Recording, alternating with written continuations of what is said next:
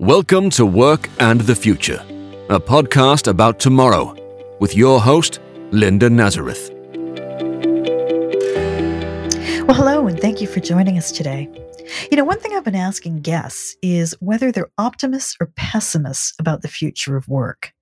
I am an optimist, but I do think to get to a good future, we're going to need good leadership. If we're going to get through the pandemic with our organizations intact, our workers engaged and ready to take on the world, it's going to really take leaders taking charge and leading. But the question is, what does leadership look like right now? Leadership, as defined by the rule book we've tended to have in North America in particular, may not be the way to go. You know, we've tended to think about leadership as taking charge and giving directions and, you know, being the leader of a team that tells people what to do. We haven't thought a lot about people's emotions. And, you know, even saying that, I know people are thinking that's a little bit touchy feely. That's not really how you lead companies. And yet, maybe now with the pandemic, it's the time to think about how you lead companies and how you get the best from people. So I'm really excited about the guest we have today. That's Mark Crowley. He's an author and a podcaster and speaker, and he's all about leading from the heart. He's going to talk to us about why his own background took him to this place where he believes that this is the way to go. And he'll also talk about the pandemic why, when we come out of this, we could be in a better place, uh, but we better make the right moves right now. So, really interesting discussion. Please stay with us.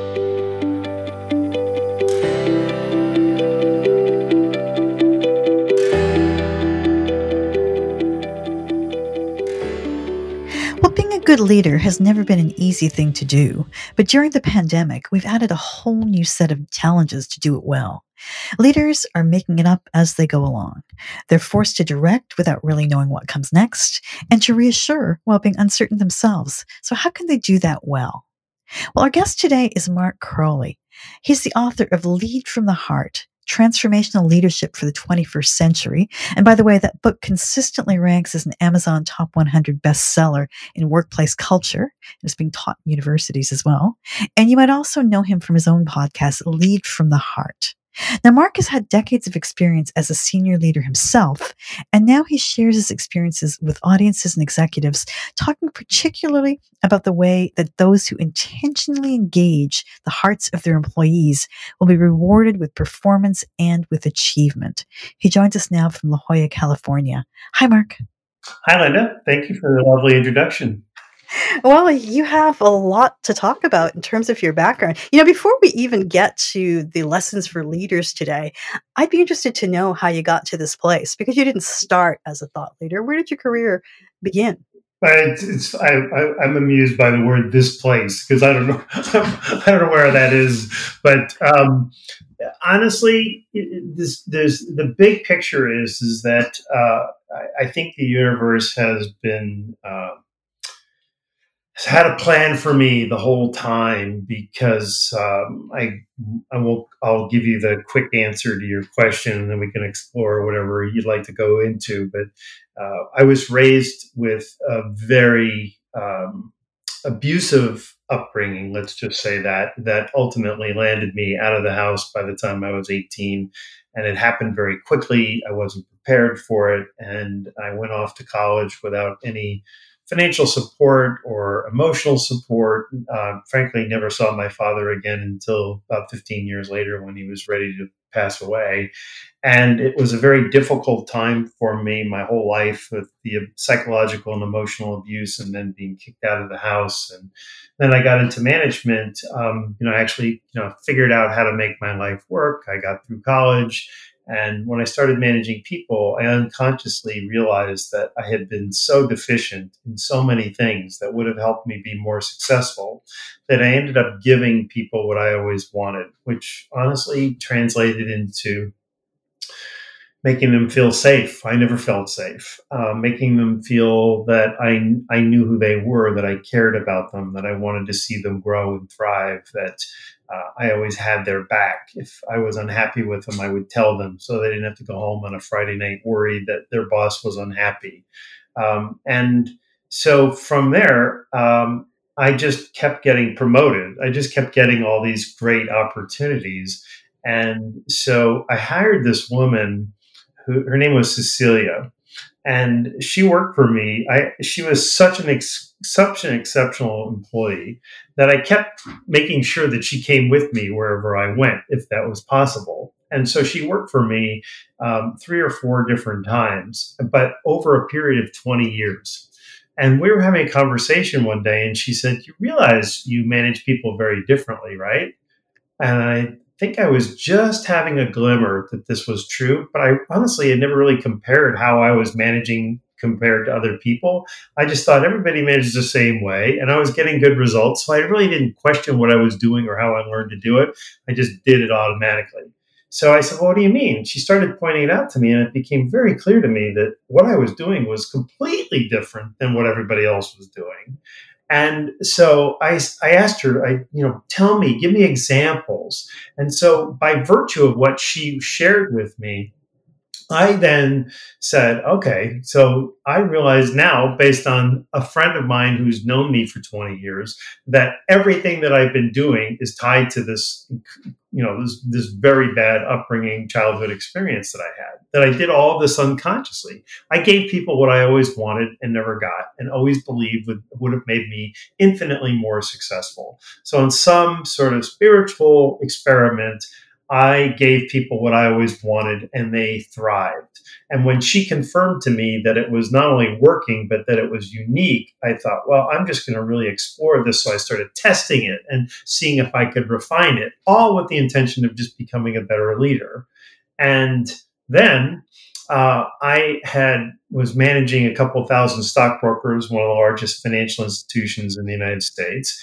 I've been named leader of the year. I took this firm that I had no expertise in running and made it gave it its most profitable year in its 25 year history. And then the the organization itself failed and was sold off. And so, in the process of that, I stayed with this company for six. It's a very well known organization, one of the largest um, banks and financial service uh, service industry um, in in the United States, and um, everybody knows who it is, but I won't name them because they were so dark in the way that they managed people. I couldn't take it. I just thought I'm not staying here.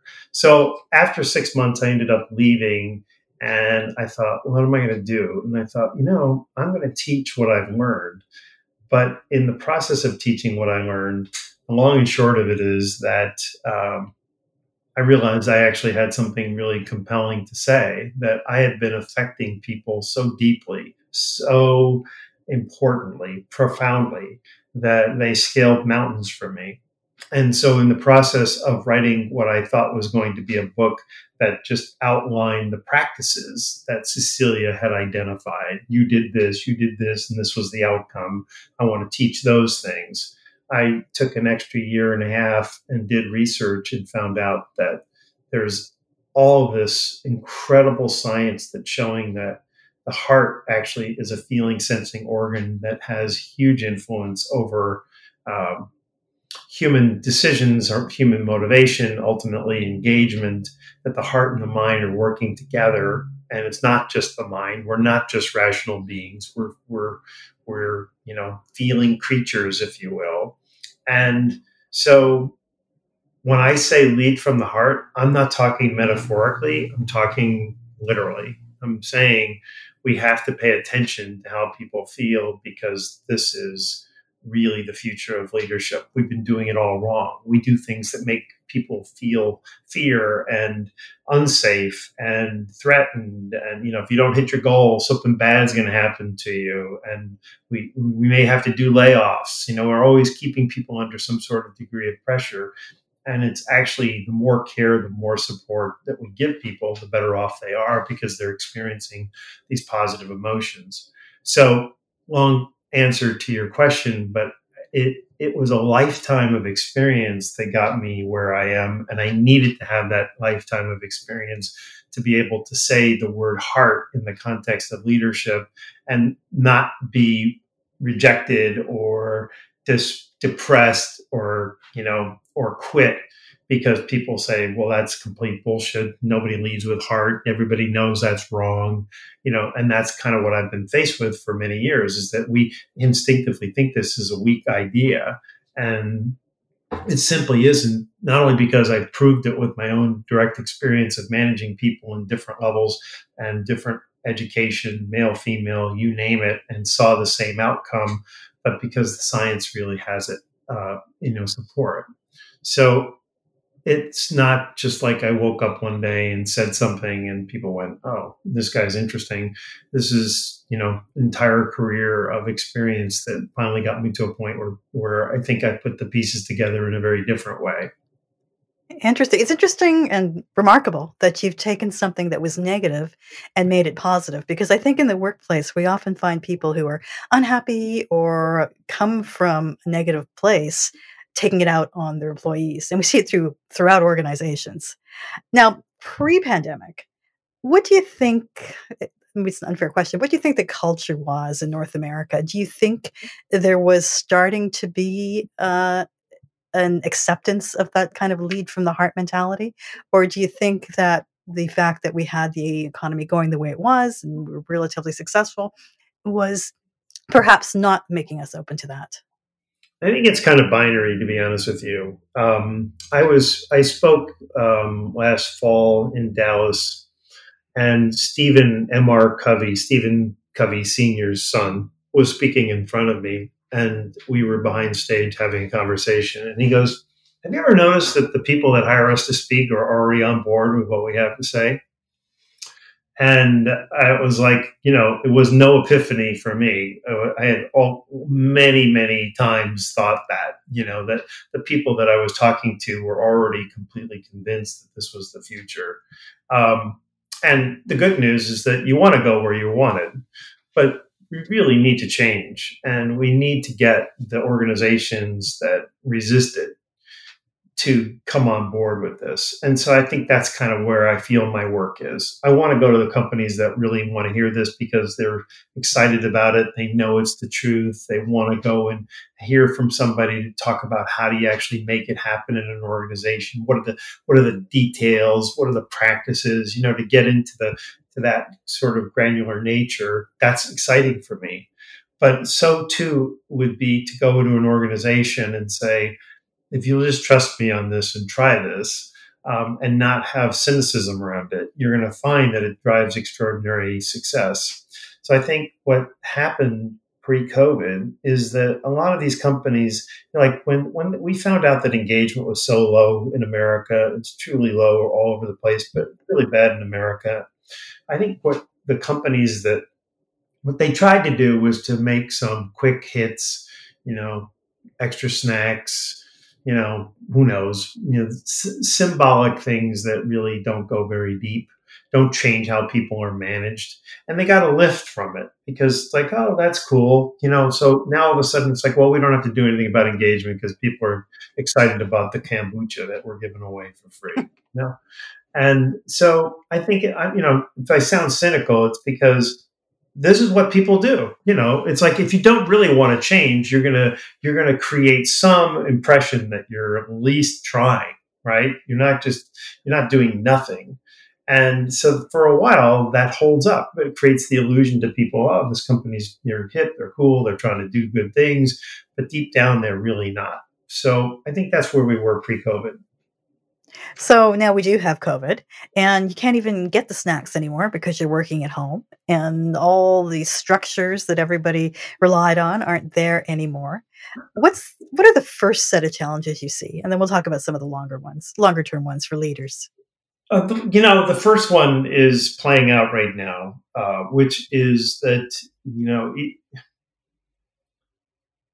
there's this there's in the real estate community there's this there's there's this attitude that this has worked perfectly that we took people and we you know said quickly leave like a fire drill and go home and start working and we'll figure it out. And because of that it became sort of this like noble challenge for all of us. You know we're going to figure it out we're going to make it work we're going to find some space where i can work and i'm going to get my job done. And so people did it And so now all of a sudden the real estate community is saying, well, let's start selling off all of our buildings and imagine the money we can save. And people are really happy working from home anyway. So this is a win win.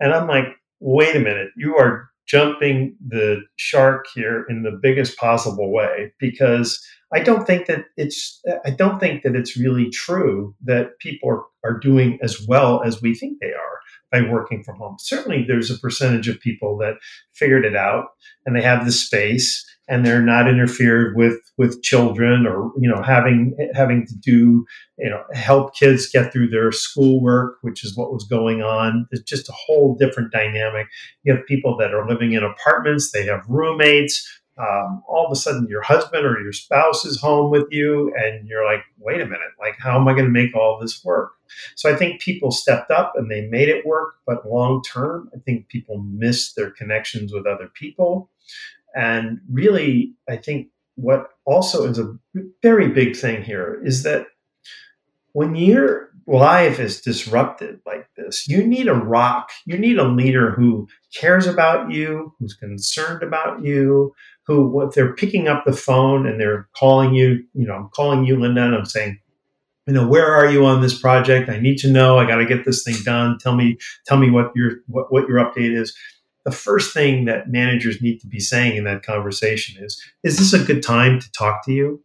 We just to think that people just moved home and they're working and they've set up an office and you know nothing else is going on in their life and that is just not it. So really it all boils down to the fact that what people find find in these circumstances is they need a boss who cares about them, who knows what's going on in their circumstances, who's concerned about those circumstances, makes accommodations. Oh, you're teaching your kid until nine o'clock? Okay, then we're not going to have any meetings until after nine. Now, that sounds, you would not make that accommodation when people were working in the office, but making it in, in this world is a very thoughtful kind, but it's also realistic one of the theories of not theories, but one of the, one of the key parts of my whole thesis is that human beings are hardwired to reciprocate. So what that means is is that if you're home and you're struggling, you're, you're you've got a spouse at home, you got kids at home, you've got challenges of work workspace, and if you don't have a boss that is thoughtful and keep in touch with you, seeing how you're feeling, you know, concerned about you as a human being, then your reciprocation is going to be very similar. You're going to be indifferent. You're not going to want to, you know, do the extra work to help that boss. Conversely, if you have a boss that calls you and says, hey, I'm just seeing how you're doing. How are you feeling? How are you coping? Is there anything you need? Is there anything that I can help you with? And people what they're just like, thank you for like being humane and caring about me. And the reciprocity pops in where people will do anything for you. So I really believe this is why leadership, why engagement is so low, is because people, when they get the score in front of them and they're asking, How happy are you here? What they're reflecting on is indifference, superficial efforts to make them feel valued and that they mattered, superficial efforts to help people grow, superficial efforts to make people feel really, truly nurtured. And then when the grades come out, managers are like, well, I can't believe it because they've never really told me that because it's so deep inside of people. It's not something that you really express, it's something that you feel. And when you're looking at that scorecard and you're saying, you know, do I feel valued here? It's like this this energy that comes up from inside of you and it's either yes or it's no and the yes comes out when people are made to feel that way and it has to be consistent and so you have to have a caring boss in order for all this to play out and i think that the covid environment has made that critically important to people critically clear so all those managers that couldn't get on board with this before, man, were they tested. And I think some of them have, you know, sort of probed this on Twitter, and I think some have. Some figured it out, said, okay, I've got to lead in a different way, but many haven't. And so when this is all said and done, I think there's going to be a lot of people who are going to be looking for new jobs. Interesting. Yeah, this may be a bit of an aside, Mark, but I'm interested on your t- in your take on this. Do you think we're asking too much from work? we're looking for it to be our community and give us value and give us our friends. Is that realistic? Do you think it'll last? Yeah, I do because, well, I mean, where I, I, I've met my wife at my job. I've met my best friend at my job. Um, I think it, you know we spend if you if you go back to the days when we were working in offices, when we were working with people, right? We saw them every day. You're spending you know at least ten hours a day, including lunches and breaks and stuff, right? And you're seeing those people for fifty hours a week you don't have 50 hours a week anywhere else to go out and develop the social relationships. So I think, um, you know, and interestingly, one of the things that Gallup has discovered is that one of the greatest drivers of engagement is the belief that I have a friend at work.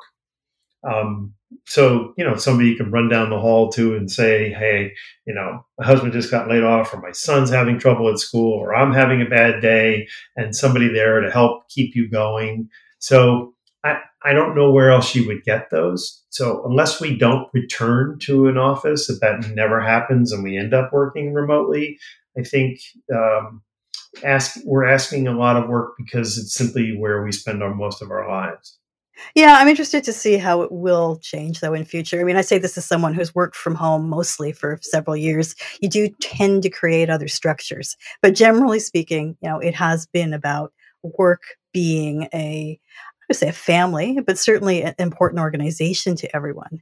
So you know, the other part of this is even if we do go back to offices with more perhaps freelancers and more gig workers, do you see that changing things? Well, I think what's going to happen is it, we have to get our social connections somehow. Um, and this is, you know, when if you've ever felt lonely in your life, that's the heart saying, get outside and go be with people. So when you have this feeling of loneliness, it's sort of this gloominess, like I need to be around people. And I think a lot of people are feeling this right now because they can't see their friends, they can't go socialize, they can't go out to restaurants, can't go to, you know, all the things, go to concerts and things that they might do just to be with friends and experience friends. And so I think what we're going to see, um, almost certain, is that you know by the end of the year here if we're still doing this work from home here we're going to see a rather significant incline increase in mental illness. And when i mean mental illness it's going to be depression and anxiety and stress and those same feelings of loneliness. I think we need that human connection and we can't go very long without it. And I that's really what we're all being deprived of right now. I don't know if you've noticed, but in, in, conversations with people, if you you know if you you call somebody and you just sort of want a quick answer, and the call should be over, you kind of got what you needed, and then all of a sudden the person is going on and on and on, and you're like, what's going on here? It's desperation, you know people want, like, now that I have you on the phone, Linda, I just want to talk, you know, and it's a human experience because we're not getting that, we're not having that fulfilled completely the way we needed to, which is why I believe we're not going to go full time remote work. Um, first of all, most people can't. Most people don't have jobs that would allow it. But for those that do, uh, I think people just need to have that human connection and they're going to want to go back to offices at least part time in order to get it. Okay, so we have the situation where you have workers at home and you have a lot of unease, worries about the pandemic, worries about the economy. What's your advice to leaders right now? Care about your people. Um, so, you know, it's not to say i think what happens is that sometimes managers go well i'm going through financial difficulty and i'm working at home and i've got my kid at home and so everybody should just man up the way i'm manning up. And i think it's really different. I think like i sort of mentioned this a minute ago that what people are really looking for is somebody to be a stand up somebody to be their rock and that should be their manager in my opinion. That's the, that is the person that can make the difference. And so that just means getting to know the person. What what are their circumstances? Do you have enough space? You know do you have roommates? Do you have you know do you have the right equipment? Do you have privacy? Um, are there challenges in terms of when you work best from home right? Because it's still your home right? And so just to say we're going to transport your nine to five to nine to five at home doesn't always work for everyone. Um, and even if it did, really the answer to your question is just be there for people. Show that you care. Find out what's going on. Just be an ear to them. Like we were talking, sometimes it's just having a conversation. One of the guests that I had on my podcast um, made this comment that your span of control as a leader is defined by, or at least should be defined. His name is Ashley Goodall. And he said it should be defined by the number of people you are capable of having a one on one conversation with, regularly scheduled conversation every week. And I love that because it really aligns to what I believe is more important. It's more important to people to know that their boss just wants to know how they're doing as opposed to where are you on these things and we get so focused on those things that when we get off the call the person's like god you didn't even ask anything about me or anything what's going on with me? And after a while that wears on people. Conversely if you do it I was talking to somebody the other day in Portugal, and he was telling me that he uses 80% of his call to talk about all the different projects. He's got a big like website design and those kinds of projects, and he's got a team all over the world actually. And so he says, you know, I'm, my time is precious. So 80% of my conversations with them are, where are you on this? What, how are you going to get this done? You know, what, when are you going to deliver me this? And he goes, then I use the last like 10 minutes to see how they're doing. And he goes, How do you feel about that? And I said, I'd rather you do it the inverse. Start the conversation out first. How are you? What's going on with you? How just tell me what's going on in your life. You know, and if they have family and kids, ask about that. Demonstrate that you know who they are and that, that that matters to you. And be willing to have a conversation. If the kid, my son's struggling with this, he hasn't seen his friends in a while. Some managers are like looking at their watch, like, why do I need to hear this? This is nothing to do with me and I'm saying it matters to people that you care like that. Um, so it's finding out how people are and demonstrating that you are supporting them in every possible way, showing it in very thoughtful ways, and amplify recognition. Thank people a lot because this is a huge sacrifice that people are going through. And even though you're not responsible for it and your company's not responsible for it, it just feels good to have somebody say, Thank you I know this is stressful. I know this is challenging, and you've done wonderfully, and I'm grateful. When people hear that, it just it has an effect on them that is indescribable. You know, I think arguably managers are being a little nicer right now. Companies are being nicer. They realize people are dealing with their kids and working from home. Do you think that that will be one of the lasting results of the pandemic, or do you think we're going to go back to where we were? Well, it's funny. It's a it's a wonderful question. Um, and I think that, it, it, by the way, it's not really niceness that I'm talking about. It's it's it's authentic kindness and care. It's demonstrating that you know me, think about me, and um, and it, you show it to me in many different ways. Like I know Linda cares about me, and that that's meaningful to me, right? So um, but I think that while managers might go back and say, well, now that we're back in the environment, I can go back, you know, back in the workplace, I can go back to the old ways. The other thing that's happening here is that with a less commute time, with the non-commute time and the I don't have to put on a dress and makeup or, you know, I can work in my sweats and, you know, people have a lot more time to think and what I think has happened is that um, we have allowed people now four months of time to really reflect on Am I happy at this job? Am I doing the work I'm supposed to? Does this boss care about me? People are thinking about this all over the world. So if they go back to a job where a manager or an organization reverts to the old ways, in an economy where there are jobs available. Right now we're having to work through you know the mess that covid created but in a normal world people aren't going to stay. They're going to reject that. They're going to demand to be managed in a much more caring way. Nobody on this planet is more grateful for covid than i am because I believe it's forcing managers to lean into heart. And when they see the response it gets from people, they're like, wow, like, you know, I was just, I just called them just to see how they were doing. And I can't believe the reaction I got. And that feels good.